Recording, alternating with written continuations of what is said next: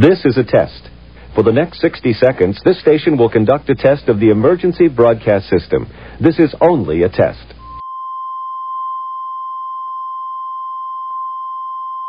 The following program is intended for mature audiences. You can't be serious, man. You cannot be serious! That ball was on the line! Chalk flew up! Welcome to This Week in Tennis.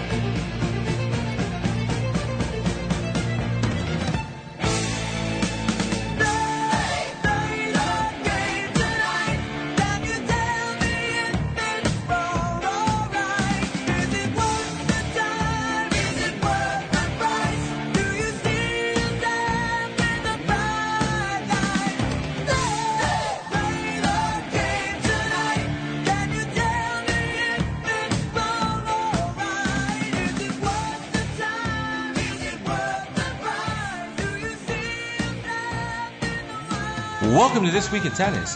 That was Kansas. Let's play the game tonight. It is June the 21st, 2013, the first day of summer, and I'd like to welcome you to This Week in Tennis.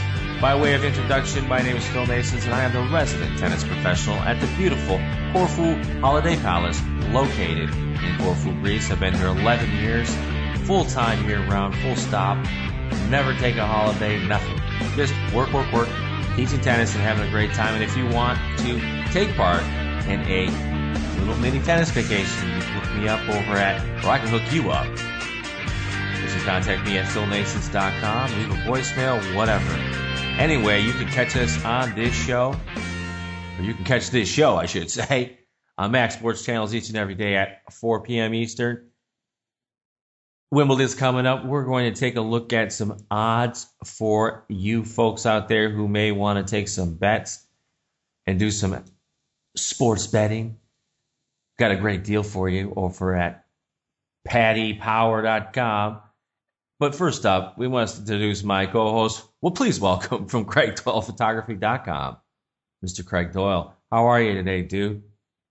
I'm excellent, Phil, and I'm really looking forward to this week because this is my home Grand Slam, and I'm looking to get stuck in about this one. I think the first introduction I did was better than this one. Yeah, I agree. It was. Yeah, it was flawless. Of course, the recorder wasn't working, so I guess it doesn't matter, does it?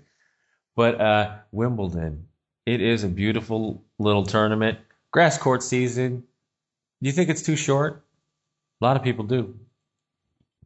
Yeah, I do think it's too short, and clearly the powers that be think it's too short as well, because not next year, but from the 2015 season, they're going to add a fifth week to this grass court season, which I think will benefit a lot of the players, because right now, these guys who get into the second week in Roland Garros have to rush straight into tennis on the grass the next week, and they're not going to have to do that in the 2015 season. There's going to be another week of grass court tournaments. Guys will be able to take a break, come out for a hit on the grass, properly prepare for Wimbledon. And, you know, I think it's been a shame these last few years just having these 4 weeks because, and I think a lot of our older listeners will remember this, but the US Open used to be played on grass. The Australian Open used to be played on grass. I mean, tennis was a grass court game. Now there's 4 weeks left with a relatively small clay court season and a massive hard court season. And I think it would be good to just reintroduce that little bit more grass court tennis back into the game. Yeah, I like grass courts. I like hard courts better because I grew up on them. But they have some grass courts in New York on Long Island, so it's not all bad. But yeah, for folks who grew up in England, you had grass courts. In the UK, there are a lot of grass courts available still. Lawn tennis mattered. You know, most of the associations around the world are called lawn tennis usually for a reason. And the grass is nice. You know, Wimbledon, I don't know if Wimbledon is the nicest grass courts. I still think it's Queen's Club myself, and I'm sure I'll piss somebody off by saying that, but it doesn't matter. But we've got some interesting things going on here, Craig, with the with this Wimbledon betting. Now listen to this. This is you. Craig introduced this to me. Craig knows more about these things than I do because I know nothing about sports betting, really. Shit, I gotta quit lying. Anyway, if Andy Murray wins Wimbledon, Paddy Power will refund all losing singles bets on the tournament outright. And there are conditions, and they are as follows. It applies to single bets placed on the Wimbledon men's outright market before the start of round 3. So you got to get your bet in before the start of round 3. It applies to win part of each way bets only. The maximum refund is €100 or pounds per customer. And Paddy Power tennis rules apply, and you can find that out over there. It's paddypower.com. This Week in Tennis is not affiliated in any way, shape, or form with paddypower.com, although we'll welcome them if they like to contact us, because we would be more than happy to work with the gamblers, wouldn't we, Craig? Yeah, we've done a little bit of gambling in our time on this show. In our lives. We're not going to deny that. Yeah, I got to stop lying. That. Yeah, sure. I spent all those years in Vegas, and I never gambled. I tell you what, I'm pretty thrilled about this because I may do this one now. Honestly, I usually bet with my buddy. We usually throw a few bob in the pot, and I start picking winners, and he gets happy when I start doing that. But Novak Djokovic is 13-8 odds. What do you think about Novak Djokovic and those odds? That's a good bet because if Murray wins, you get your bob back, right? Yeah, Novak Djokovic is down as favorite, which you would expect, world number one. But you got to consider how things are this year. I mean, Novak Djokovic, he's won the Australian Open. He's played some good tennis, but things are pretty tight at the top this year. And we've got to consider the scenario with Novak Djokovic, which is quite similar to last season, where last season Novak set out to do two things. He set out to win the Olympic tennis tournament, which he did not win. He did not even get a medal, which was very disappointing from his perspective. But he also set out to finish that Grand Slam collection that he's got going by winning the French Open. And he was denied in the final. Now, if you look at Novak's grass court season last year, it's difficult to suggest that that loss in the French Open didn't really affect him. Maybe he became a little bit demotivated after not picking up that French Open title and didn't have the best Wimbledon, because he really wasn't at the races against Roger Federer in the semifinals. So you got to wonder, this season, he got even closer to beating Rafael Nadal. I know it was the semifinal, but it went five sets. Djokovic was ahead in that fifth set. He had the break. Nadal came back. They went beyond 6 games each. Then Nadal ended up winning it. You just got to wonder where Novak's at mentally. He's put a big effort into this clay court season. He's come away without the title he really wanted to win. Will he be up for Wimbledon? Well, you could easily say that Wimbledon is perhaps the most prestigious tournament on the tour. He really should be up for it, but you know, I think he might just not be quite there mentally. But at the end of the day, 13-8, if you're getting your money back on the second favorite, 13-8's a great bet. It's a bet I'm going with. It's a bet it sounds like you're going with. 13-8. Let's go for it. Hell yeah, because you get your money back anyway. And you know what? Djokovic might win. You know what? I'm in agreement with you, though. He looked demoralized after that match with Nadal, and who wouldn't? You know, he played his ass off. He really did. It's just Nadal was better there. And again, last year, too, those 2 goals, what were they? Win the Olympics, and he didn't do that, and win Roland Garros, and he didn't do that. And in his mind, he failed last year, which is hardly the truth. Yeah, man. But 13-8, yeah, I like that bet a little bit. But I got to tell you, the one I like is this Andy Murray at 7-2. What do you like about this Andy Murray at 7-2? This is a nice little gig, isn't it? Yeah, we've got to consider that this guy, and a lot of people are not talking about Andy Murray. They're busy talking about Rafael Nadal and 8 Roland Garros titles and 7 titles out of 9 events he's entered this year, etc., etc. But Andy Murray has reached the final of the last 3 Grand Slam competitions that he's entered, which would be Wimbledon last year, the US Open, and the Australian Open. Now, he didn't enter Roland Garros because he was injured, but he was out at Queen's Club last week. And I watched a little bit of the semi-final against Jo-Wilfried Tsonga and the final against Martin Cilic. And in both matches, Murray lost the first set. He didn't look like he was playing his best tennis. And all of a sudden, he just came to life. He started serving well. He started playing those, you know, ridiculous shots that Andy Murray's known for, the winners, the great retrieving. He's looking good. He's looking fit. He's looking healthy. He's moving well. He's playing well. The fact that he won Queen's is a step up from last season when he lost in his first match to Nicolas Mahut. He still reached the final of Wimbledon after that. I think it's going to be really difficult to write Andy Murray off. I mean, he may get a bad draw and land in the same section as Rafael Nadal for the quarterfinals. That would be a difficult draw. But if he gets a semi-decent draw, if he lands in the same side as David Ferrer, and he's got a nice run to the final, I think, you know, Andy Murray he's definitely worth the money for second favorite at 7-2. That's fantastic odds. Yeah, they are fantastic. And you're right. People aren't talking about Andy Murray, but you and I have privately all year. I'm waiting to see this kid win Wimbledon, and I think he's going to. I really do. 7-2 odds are fantastic. Now, one of the things that Murray wants to hope for, and we don't have the draw in front of us now, is that Nadal is not in his quarter. Do you think that Rafael Nadal can cause problems for Andy Murray on grass? Because you know what? I think he can. You know, I don't know, because the last time these guys played on grass, we're looking at Andy Murray didn't have Ivan Lendl. He didn't have the forehand that he's got now that he's able to dictate play with.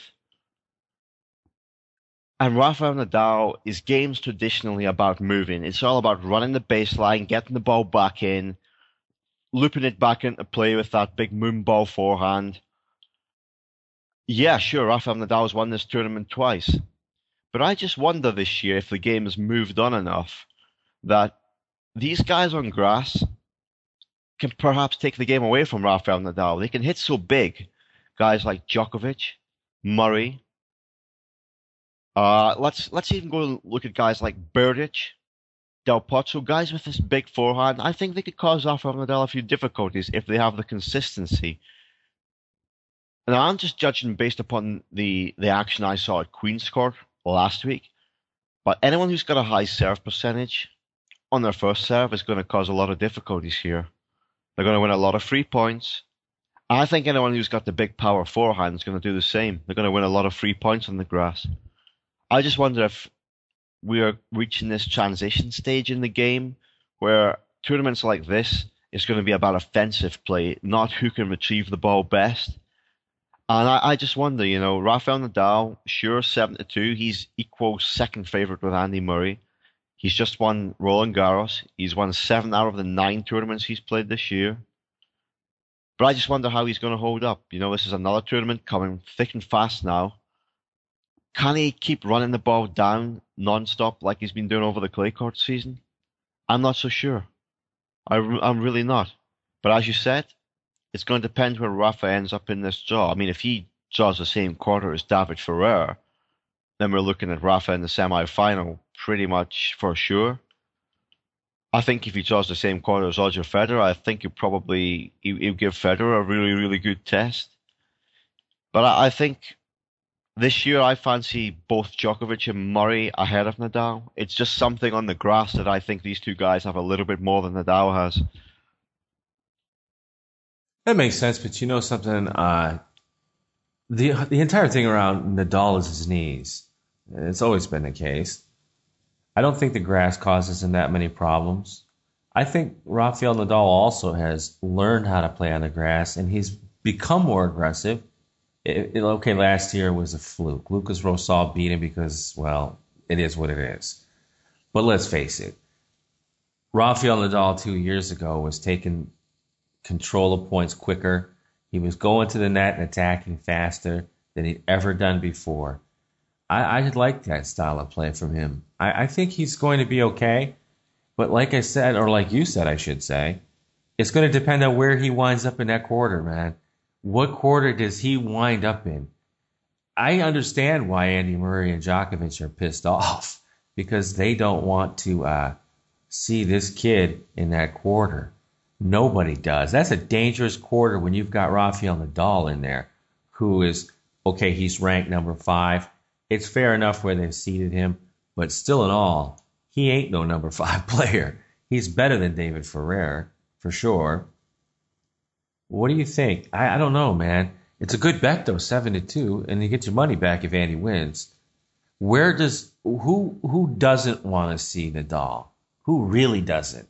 Would it be Djokovic or Murray? Because I think Djokovic would be more upset than Murray on grass. I don't know. Both of these guys can hit this flat forehand. Murray, particularly at Queen's, was hitting the ball so flat, which is how you beat Nadal. I mean, you hit the ball flat, you take away his time. You hit it flat again and again and again. And it takes away the time he gets behind the baseline. So he's got to keep dropping off behind the baseline, going further and further back to try and buy himself that time to run the ball down. I think Djokovic can hit just as flat as Murray, and I think he knows that's what he's going to do to beat Nadal. I mean, he tried it at Roland Garros. It didn't work for him there on the clay because you just don't get that extra time on the clay. But on this grass surface, the ball doesn't hang around. It hits the surface. It stays low. It disappears. And that's, you know, ideal for these guys who hit flat. I'll tell you who doesn't want to see him is third seed Roger Federer. I really think this guy does not want to see Rafael Nadal in the quarterfinals. He doesn't want to see him in the semifinals or at all, to be honest. Can't blame him either, can you? He's upset Roger's apple cart more times than anyone. Yeah, that would be an interesting quarter, Nadal-Federer. That would, because you don't know if this is Roger's last Wimbledon. No one does. Roger Federer, by the way, is a 6-1 favorite. Ah, geez, you know what? He has won this tournament quite a few times. You know, people still say, I saw this the other day, we got last week when we talked about who the greatest of all time was. We really didn't. I mean, we just eliminated Serena and Rafael Nadal. I mean, but someone wrote to me and said, Roger Federer is the greatest of all time because he played elegantly. I thought that was odd. Is that what it is? Because you're elegant? Ted Tingling was elegant, too. You want to put him up there, too? But seriously, Roger Federer, 6-1 favorite. 6-1 odds, I should say. That's not bad for Roger, though. You can pick up a few bucks if he wins, right? But would you? But here's the thing. This is the other thing that cracks me up about sports betting and people who claim to be, like, knowledgeable. They'll stick money on these long shots. They don't even realize, well, I got great odds. Yeah, but here the odds are against you. You just lost your money. You're handing your money over to the bookie. You're paying his bills, you idiot. Federer 6-1, is that worth a shot?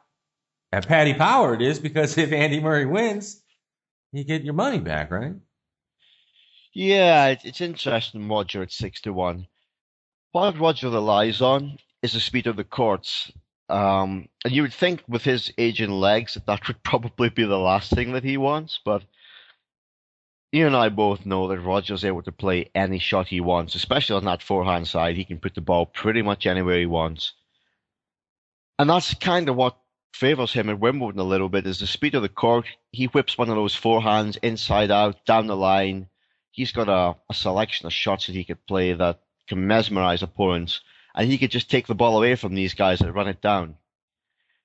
But when we go back to Roland Garros just a few weeks ago, and you look at when he played Tsonga, Roger wasn't hitting the ball particularly well.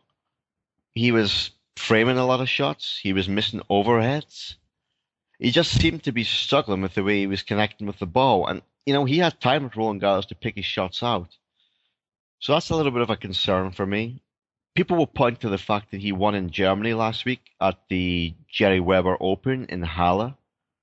However, that tournament didn't have quite the same level of competition that Queen's Club had. Queen's Club sort of offered the likes of Thomas Berdych, Jo-Wilfried Tsonga, Juan Martín Del Potro, whereas Roger played against Tommy Haas, Mikhail Yuzny. So it's really difficult to tell where Roger's at the moment. Would you fancy him against Novak Djokovic, Andy Murray, Rafael Nadal? I mean, traditionally he struggles against Nadal due to the way Nadal keeps lifting the ball high onto his backhand. But against Murray and Djokovic, these guys are playing really good tennis at the moment. They've been playing good Grand Slam tennis the last year or so. So I really wouldn't advise a bet on Roger Federer at 6-1. He may come out and surprise us all. He may, you know, go all the way and win it. But for me, I just don't see Roger winning this year. There's just too much competition. There is. You know what? I'll tell you what. If it were me, I think that of the big four, I think the one that Federer would have the easier time with on grass is Novak Djokovic, simply because Novak Djokovic, he didn't exactly look like the happiest fellow playing tennis after he lost to Nadal at Roland Garros.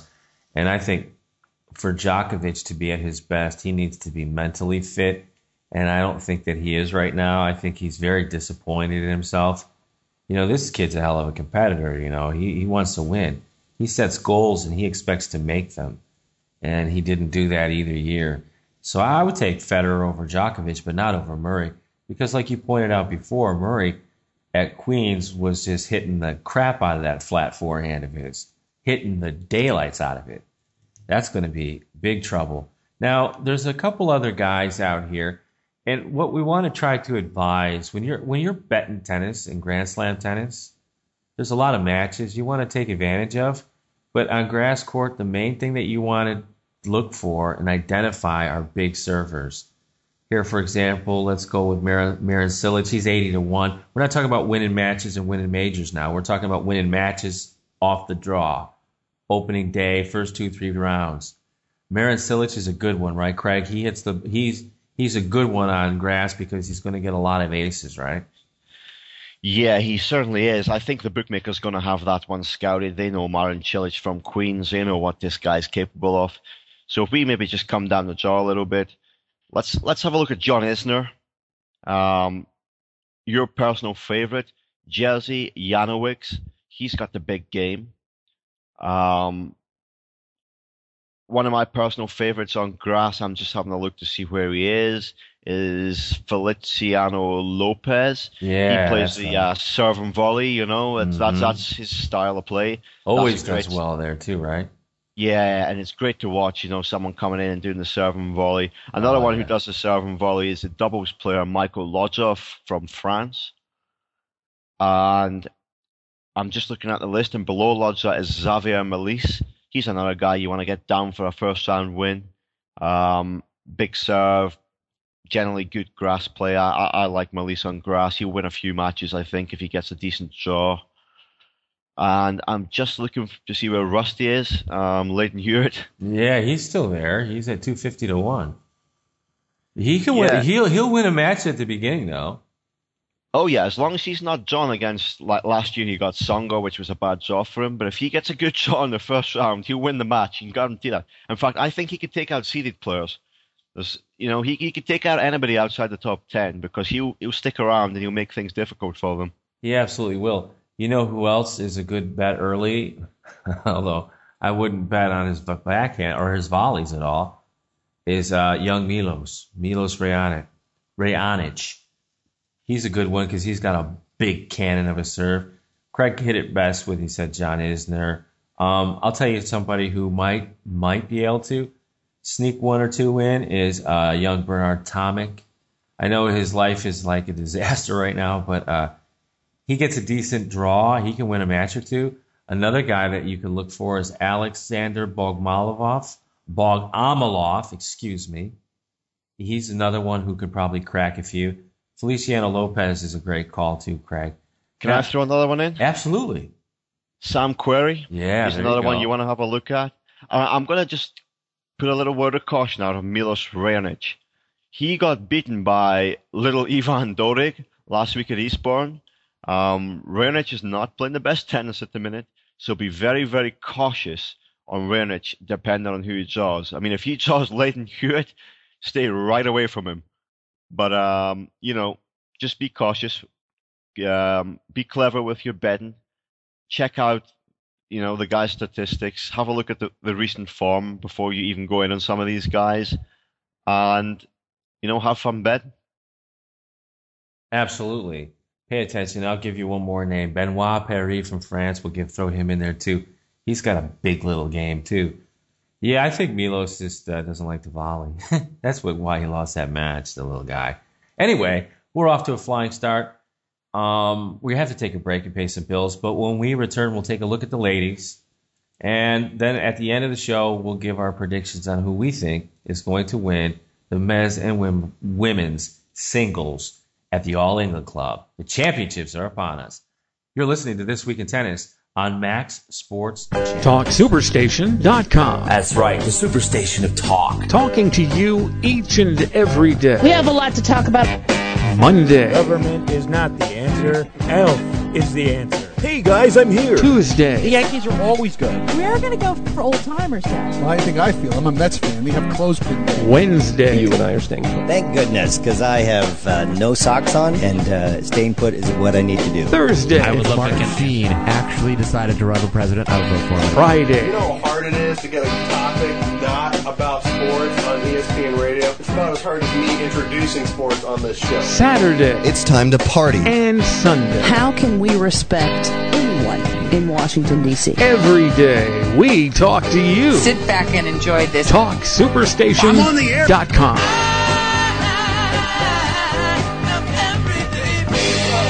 Talk.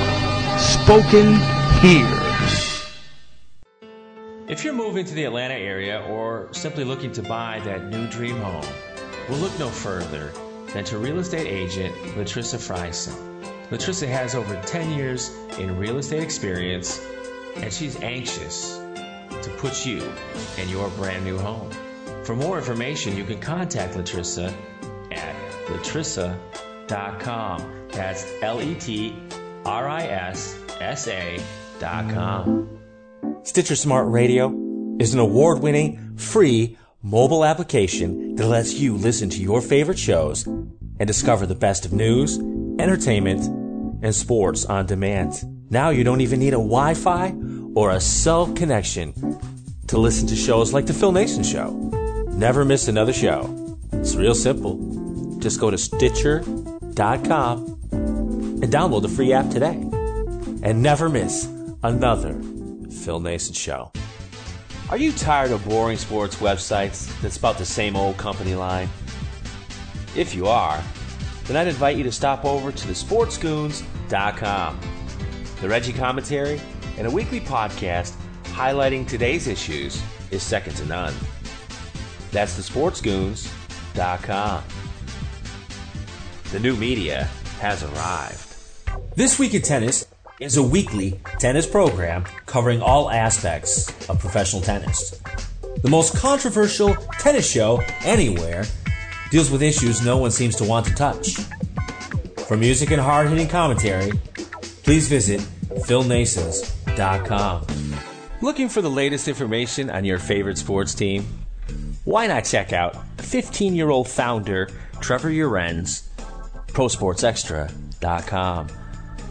Updated daily by a staff of over 30 writers, ProSportsExtra.com is the place to be. You can check them out, and I insist that you do, at ProSportsExtra.com. Hi, this is Phil Nason from This Week in Tennis and The Phil Nason Show. Max Sports Channels offers the best in sports talk radio, as well as great music 24 hours a day. It's my daily destination, and I hope it's yours. The sports talk begins each and every day at 3 p.m. and ends around 9 p.m. Special programming on the weekends. And in between all that, the hottest music on the internet. That's Max Sports Channels. Make it your daily destination.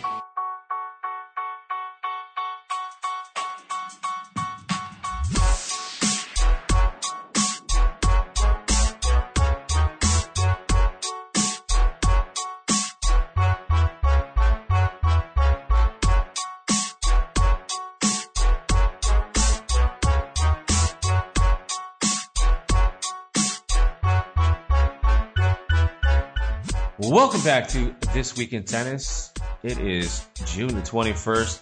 We're talking the championships with Craig Doyle from CraigDoylePhotography.com. Now, we have the ladies, and I'm going to use a different site here. We're trying to be an equal opportunity gambling show tonight, Craig. We're going to use ladbrokes.com. I like Ladbrokes because I can't seem to find the women's over at Paddy Power. They need to make these things easier, for God's sakes.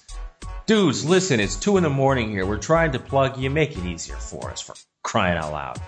Anyway, the women's. This is just nuts, really.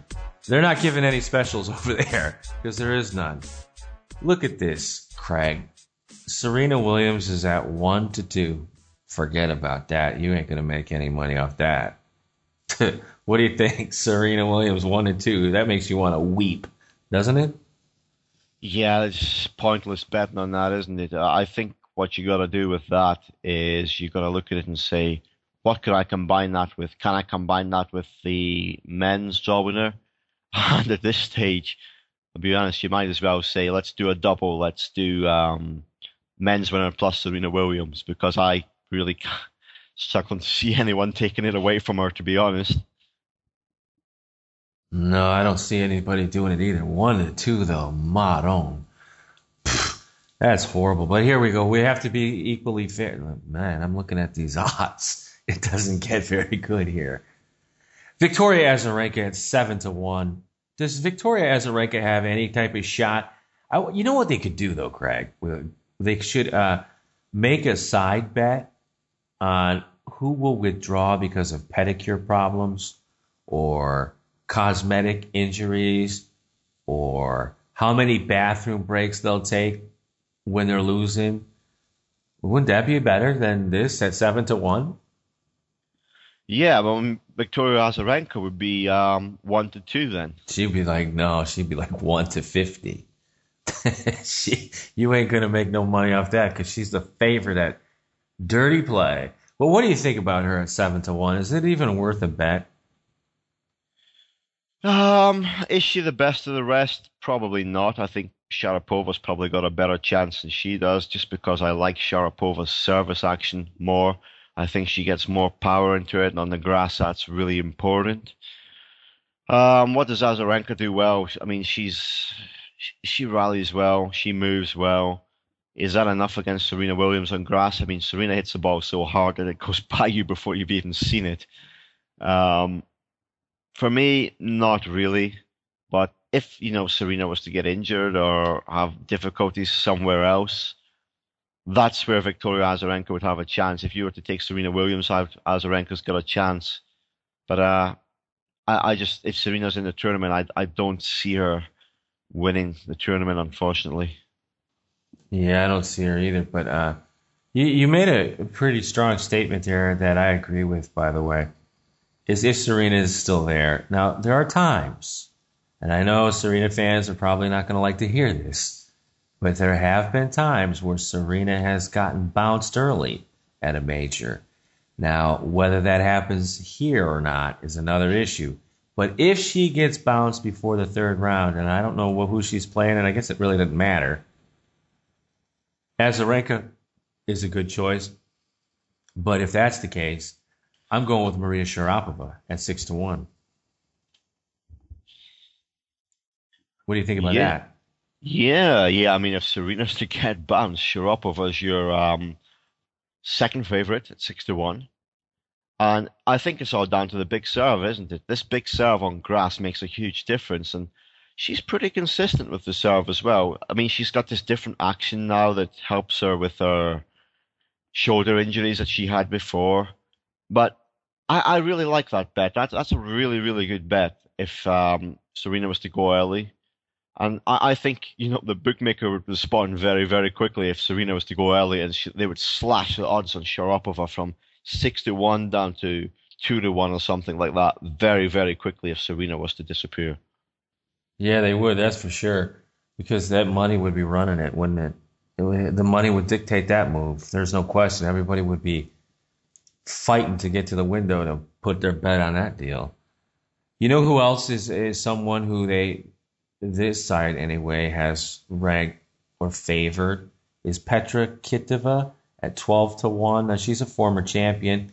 There are times when I look at her and I wonder how in the hell she won Wimbledon in the first place. But then I think that when she won Wimbledon, I think they were a little more inconsistent, they being the ladies. And I think they're starting to kind of right the ship a little bit. There's been a little more consistency over the last, say, 16 to 18 months. But what type of shot, 12 to 1? If Serena's in, forget it. I don't think Kvitova can beat her. But if, for example, Serena does get bounced, is Petra Kvitova a decent 12 to 1 shot? I think the problem with Petra Kvitova was that she arrived a little bit too early. She kind of got into the final in a year where she was pretty young, and she I think she had actually done well the year previously, but when you're so young, it all catches up with you, and you've seen it with a lot of these girls on the tour who win a Grand Slam early on. They tend to fade away a little bit as opposed to going on to dominate. And, you know, even if Serena's not there, I don't think she's got a shot. I think it's going to take a couple of years for her to really fully develop her game, find where she is, and, you know, similar to a few other players, I think she'll stay top 10, and I think she'll sort of rise back up a little bit. But I think it's still too soon. I don't think she's got the all-round game yet or the consistency to challenge for this title this year, and she would need a little bit of luck to get through the draw. So 12 to 1, that's the reason she's 12 to 1 and 4 favorite is because she's won it before. The bookmakers trying to cover their back on this one just in case, but I don't see it. Not for me, unfortunately. I don't know, man. She well, I don't know. I'm not taking that bet, though. I would take her. Jeez, you know what? The way she's been playing this year, I would be even leery to take her in an early round match. because, well, she scares me. I mean, seriously. But there's some interesting names here, and there's some interesting little propositions if you want to take them, if you have the balls to take them. I mean, Sloane Stevens at 50-1. What is with these people and Sloane Stevens? Because whatever it is, I don't see. Yeah, I think people have seen this Australian Open. They sort of beat Serena, get to the semi-finals, and get a little bit unfortunate against Azarenka. But Sloane's not really backed that up. She's not gone to any of the tournaments, either on the hard or the clay court surfaces after that, and put in a sort of performance that backs up that semi-final. Again, I think the bookmakers trying to cover themselves on Sloane Stevens. They don't see her as a winner, but they don't want to be paying out huge money just in case she puts some sort of run of form together. And I don't think it's going to happen. I just can't see it. Again, too soon, maybe in a few years' time. Once she develops her game, she gets a little bit more consistency in her ground strokes. But right now, 50-1, leave it alone. Yeah, the only thing we've seen her do since Australia is flap her gums. Really? That's a sad thing, isn't it? That's sad, because she's got talent. But she's running her mouth, and she can't back it up. I mean, she's probably bought into the hype machine. Everyone was on her, praising her, except for me, if you remember. And, well, it is what it is, but I would walk away from that. That's a tough proposition at 50-1. Here's another one, too, and these people aren't going to give any money away. Laura Robson, 80-1, the hometown girl. What do you think about this? And more importantly, Craig, because this is your backyard, this is going to bring up, when you see girls like Robson play and you see nobody in the men's side of things other than Andy Murray, what is the scuttlebutt? What are people saying? Are they bagging on tennis in the UK? Yeah, it's great that you bring this topic up, Phil, because this was one that really got me a little hot under the collar earlier in the week.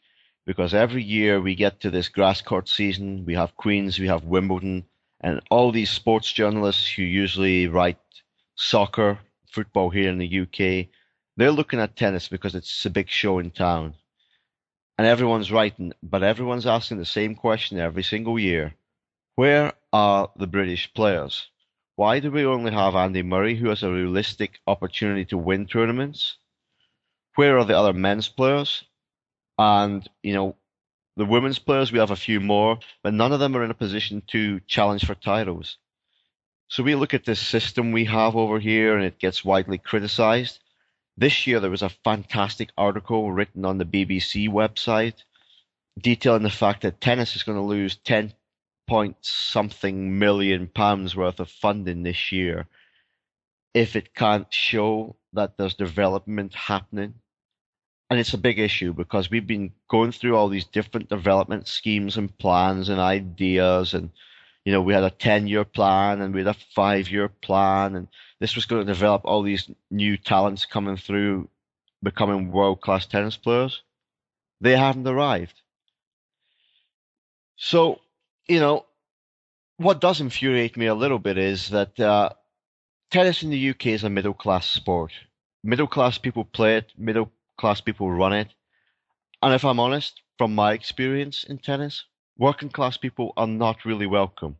If you've not got the money, you're not able to pay for coaching, because tennis coaching is probably 10 times more expensive than it is to send your child to play football.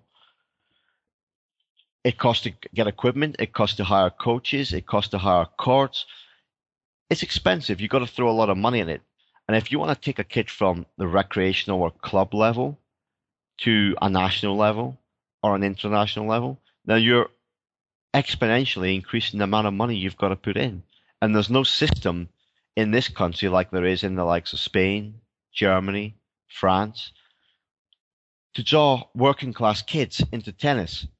You can't just get kids who don't have money, give them rackets and get them involved. I mean, these kids have so little exposure to the game. They're not even picking up a racket in the first place, so we're not even seeing these young natural talents coming through. We're not even giving them a chance to mature into players. And I think half of the battle comes with something I identified this week, in that there are a couple of exhibition tournaments this week where Andy Murray's playing, Rafael Nadal's playing, Novak Djokovic is playing. And I think Jo-Wilfried Tsonga, Thomas Berdych, all these guys are playing tennis this week. They're playing one match at exhibition tournaments. And these exhibition tournaments are down in London. One of them's at a place called the Boodles, and the other's at what I believe is the Hurlingham Club, which is a very exclusive members-only facility. And the pricing to get into these events, I mean, the Boodles, you were talking about £60 a ticket for the cheapest ticket. And the Hurlington Club, you were talking £300 for one session of tennis. That's just not accessible for kids, you know. Parents who have kids, you know, families, they don't get access to these players because it's an international game. Andy Murray's only here for 4 weeks a year when he plays on the grass court, maybe at the end of the year at the ATP event at the O2 Arena. But, you know, generally kids, they can only watch this on TV. If you want to capture the imagination of a little boy or a little girl, you've got to take them along to one of these events. Put them in front of the stars. Let them feel the atmosphere. Let them see what it's really all about. You know, the TV doesn't really capture that. It's a different world to them when they see it on the TV. But over here, we just don't see that. We don't get the kids involved. We don't get them picking up rackets. We don't give them access to the tennis stars. It's all almost like a different world to the kids over here that's so disconnected from reality. And, you know, it's a shame that we just don't have the players picking up the rackets. And the ones that we do have coming through, I mean, Laura Robson, effectively, she came from Australia. Andy Murray, he spent a lot of his time out of the country learning the game. Heather Watson, very similar. And then after that, we don't have anything. You know, all our players that went into the qualifiers this week on the men's side, they lost in the second or first round. They didn't even make the last round of qualifying, which is, you know, really poor.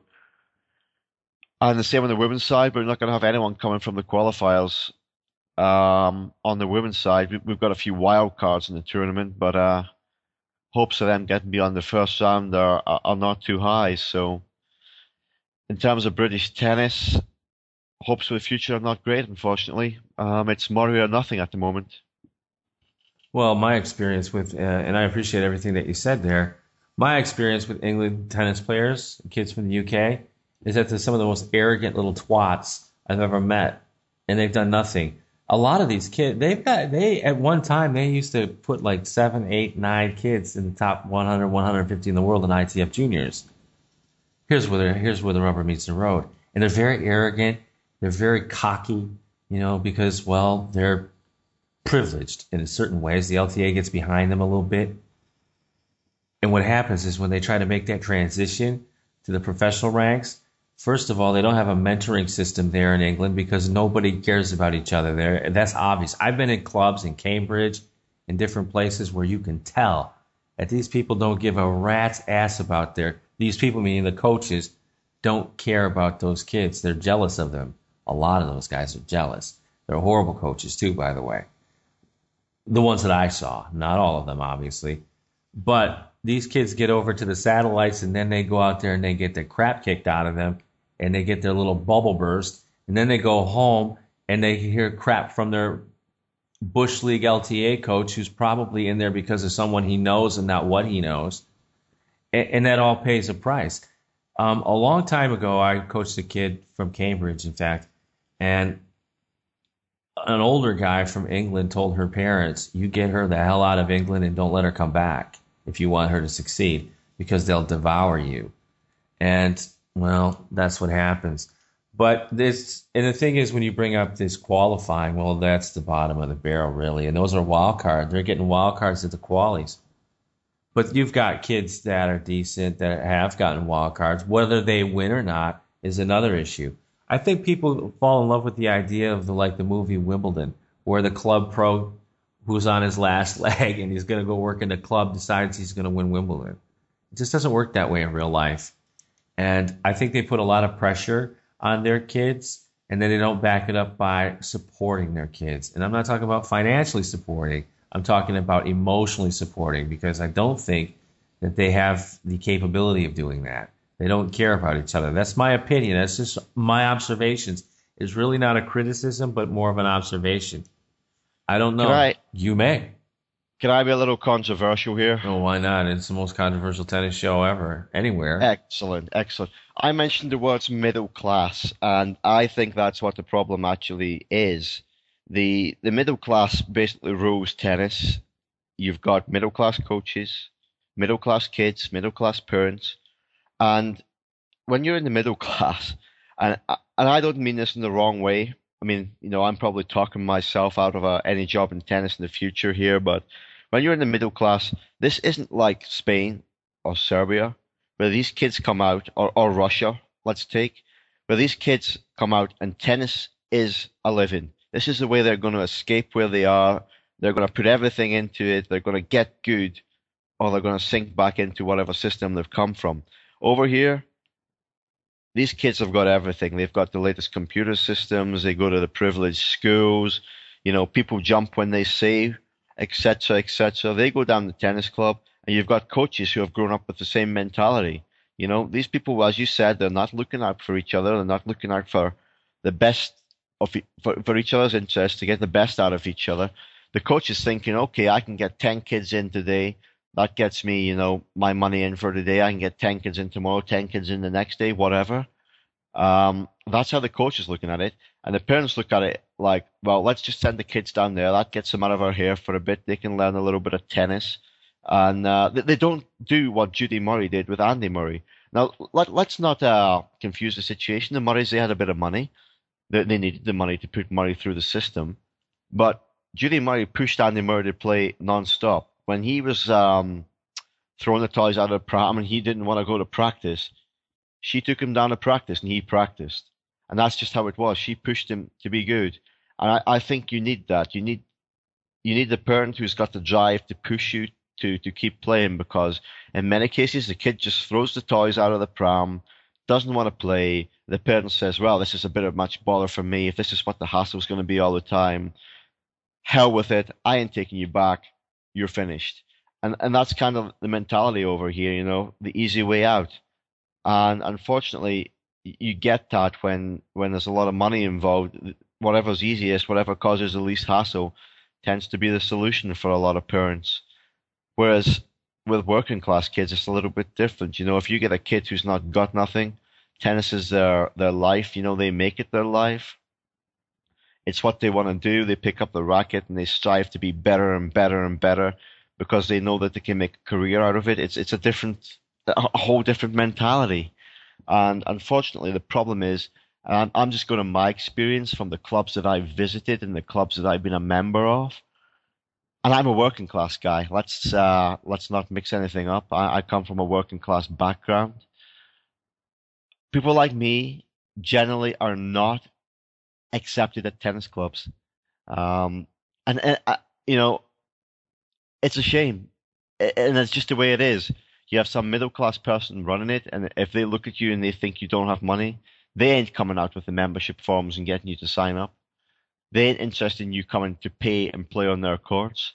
You know, they're only interested in, you know, people who have got a little bit of money, and unfortunately, that's such a small percentage of people in the UK. There's so many working class kids in such great cities like Glasgow, Liverpool, Manchester, cities that don't have big tennis centres that would really benefit from getting rackets into the hands of kids who are not financially well off.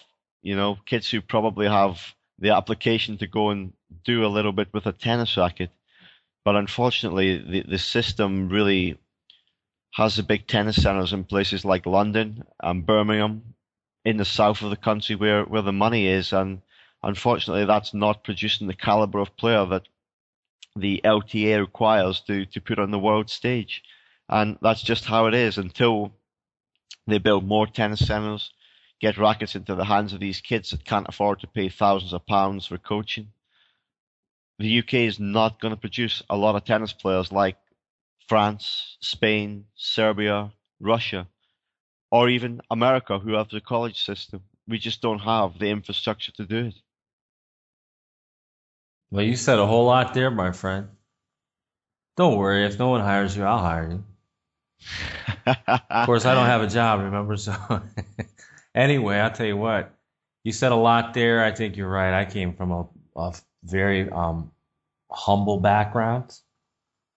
And when I look at what I have now, and I look out there at that Ionian Sea, when I was a kid, it was one of those deals where I wouldn't have gotten there unless I had a tennis racket in my hand. I wouldn't be where I am today. Everything that I have is because of tennis. And it's because somebody believed in a poor kid enough to give him free lessons and work with him. And even though I didn't get famous with a tennis racket in my hand, I did a lot for the sport by teaching it for the last, 30 years probably. So, I mean, whatever. And I've gone to another country where I give free lessons. I still do that, Craig. I never turn anyone away who can't afford it. Never. The only thing that I ask is that they work hard when they're here and don't waste my time. It's the only thing I ask.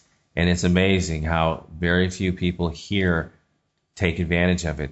You know, we're going to talk more about this in the coming weeks, I think. But right now we have to call it a night because, well, we've used up our time, Craig. Quick, who's going to win the men's? Yeah, home Grand Slam. I'm feeling it this year after the Olympics last year. I'm going Andy Murray. Yep, I'm in a complete agreement with you. I'm going Andy Murray. And on the women's side, I got Serena. Who do you got? Yeah, for the first time, we're in complete agreement in both. For the first time. Wonders never cease. We make a great couple, Craig.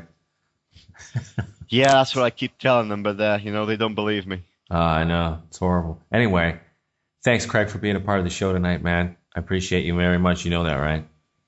I do, and you're welcome anytime. All right, that's going to wrap it up for today's, or I should say this week's, This Week in Tennis for Craig Doyle. And you can find him over at CraigDoylePhotography.com. I'm Phil Nason. Thanks for listening. Good night. And most importantly, enjoy the tennis.